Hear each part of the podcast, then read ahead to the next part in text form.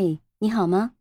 前段时间拥有87万粉丝的辛巴在直播间里呢挑战卖玉米的董宇辉，表示呢看不惯东方甄选打着助农的旗号谋取暴利。他还指责东方甄选，你们毛利 37%， 我们的一穗玉米卖7毛钱，董宇辉你说你2块钱一穗，证据拿出来。东方甄选呢在直播间也回应了，我们也想让农民多挣钱，但是如果只让农民挣钱，这个商品就会不挣钱。如果没有中间商，那谁去收购玉米？如果没有厂家来包装、运输、售后，那谁把玉米卖出去？这个时候呢，一个叫刘美娜的主播呢，因为突然被人骂玉米太贵，一怒之下呢，就出来算账了。想要交通好、地块大的地皮呢，就要2000亿亩，亩产4000株，加上农机、种子、化肥、人工，原米棒的成本呢，算出来已经1.7块了。再加上包装和运输的费用，还有原产地地理位置的稀缺性这些，最后呢又加上一句抛开品质谈价格，纯属耍流氓，那个小账给你算的呀明明白白的。刘美娜后来呢，她在视频里又加了捆绑销售的概念，原话是说，光算那7毛钱的苞米吗？你上她直播间了，汤汤水水的不算呐，什么最赚钱日化品，你看她直播间的货流量来了，你不顺手带一件啊？这个指的就是不能核算单一品类的毛利，因为有可能这个产品亏了钱，其实是引流产品，而通过其他的产品来赚钱。虽然是一农户，可这一账算的明明白白的。网友纷纷路转粉啊，包括我呢，也买了他8.5块1斤的五常大米。所以说呀，知识就是力量。我是麦田新生，今天呢，我们就来聊聊，不管做什么岗位，为什么都要懂财务的道理。作为一个吃瓜群众呢，不管咱们是不是专业的财务人员，只要想升职做管理，财务呢还是多少要懂一点的。哪怕像现在的这样看人吵架，咱也能保持清醒，不那么容易被带节奏了，对吧？再说了，学好财务也能从各类报表中看到问题，对于我们的经营管理决策呢是非常重要的。那有人可能会说，财务知识那么多，我又是一个非财务岗的人，可以从哪里下手呢？我的建议是从3个维度。第一，管理者要能看懂3张财务报表，资产负债表、利润表和现金流量表。那么资产负债表呢，它反映企业财务的结构的合理性、企业偿还债务的安全性和偿债能力、股东对净资产所拥有的权益等。核心就是一个公式，资产等于负债加所有者权益。总的来说呢，就是我们的钱都花在哪儿，欠的钱和股东的钱。所以呢，管理者要学会从资产负债表呢反映的数据来判断公司是不是健康安全的。如果有问题呢，就要及时的进行溯源，或者是呢调整经营管理策略。第二个表呢是利润表。那利润表呢是用来表达投入产出关系的，就是挣不挣钱。也有一个公式，就是收入减成本等于利润。这里头呢要说一下毛利和净利润。毛利呢是销售收入减去商品进价的余额，反映企业经营的某种商品的差价水平，是企业价格制定是否合理的依据。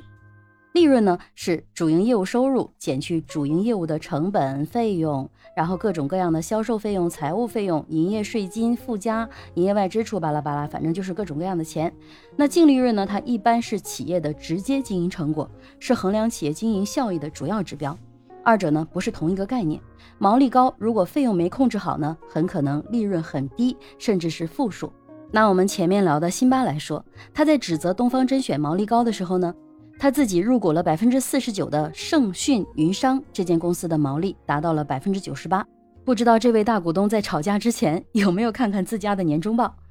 说白了呀，用毛利互相伤害呢并不科学，毕竟毛利和净利润不是同一个概念。那董宇辉和刘美娜的回应呢，其实也差不多说了这个意思。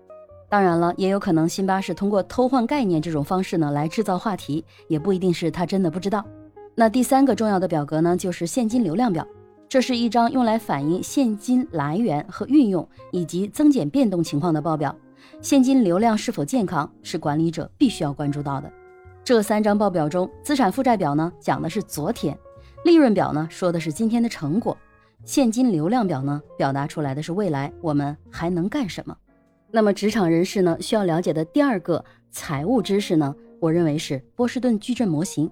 那这个模型呢，其实就是我们在设计产品的经营模式或者是销售方案的时候，我们可以把业务分成明星、现金牛、问题和受狗这样4类。明星业务就是公司的主打业务，现金牛业务呢，就是能够带来稳健收入的业务。问题业务呢，就是市场成长率较高，但是目前份额还相对较低的。一般呢，是一个公司的新业务，需要资金和人员的扶持。收购呢，是那些微利或者是亏损的业务。企业要做的呢，就是壮大明星业务，稳定现金牛，扶持问题业务，砍掉收购。当然这只是一个理论上的模型，对于我们如果是说只是普通的经营者呢，可能我们要明白的就是像辛巴他们这样去算一个产品的毛利，可能就 OK 了。我们再以东北农户刘美娜对辛巴卖苞米这个事情来说，她说用7毛钱的玉米去做引流，这个玉米呢可能不赚钱，甚至是亏钱，那就是收购。但是因为这个呢能吸引流量，而这些吃瓜网友呢，有一定的比例会因为进入了直播间而买了他其他的产品，比如说买了他毛利最高的日化产品，那这样一算呢，就有的赚了。这也是为什么很多的直播间现在都1分钱送水杯，1块钱抢大米那么欢实的原因了。当然了，如果你只买了1分钱的东西，那就是薅到了资本的羊毛了，但是呢，还是给他赚了一个成交量。也有机会呢，因为这一次的性价比比较高，关注他，甚至下次再来买它的其他的产品。在设计产品销售方案的这个部分呢，一定是要有数据去测算的，能看懂数据才能做对的决策。第三个呢，就是财税的相关知识，比如涉及企业经营的增值税啊、营业税、所得税，涉及员工的个税、应纳税所得额的计算方法等等，加上社保、发票、银行公转私的合规方式，这些日常的零碎小知识。那么财务呢，确实是个大工程。一旦我们在企业里呢做到了分公司负责人、区域负责人这样的位置，或者是自己做老板，就要了解这些，避免触碰相关的法律法规，做一个守法的经营者，也让这些数据呢能够辅助我们做好经营管理。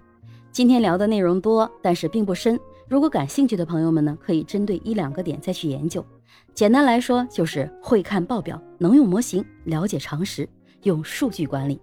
学好财务，走遍天下都不怕。我是麦田新生，关注我，收听更多的成长话题吧。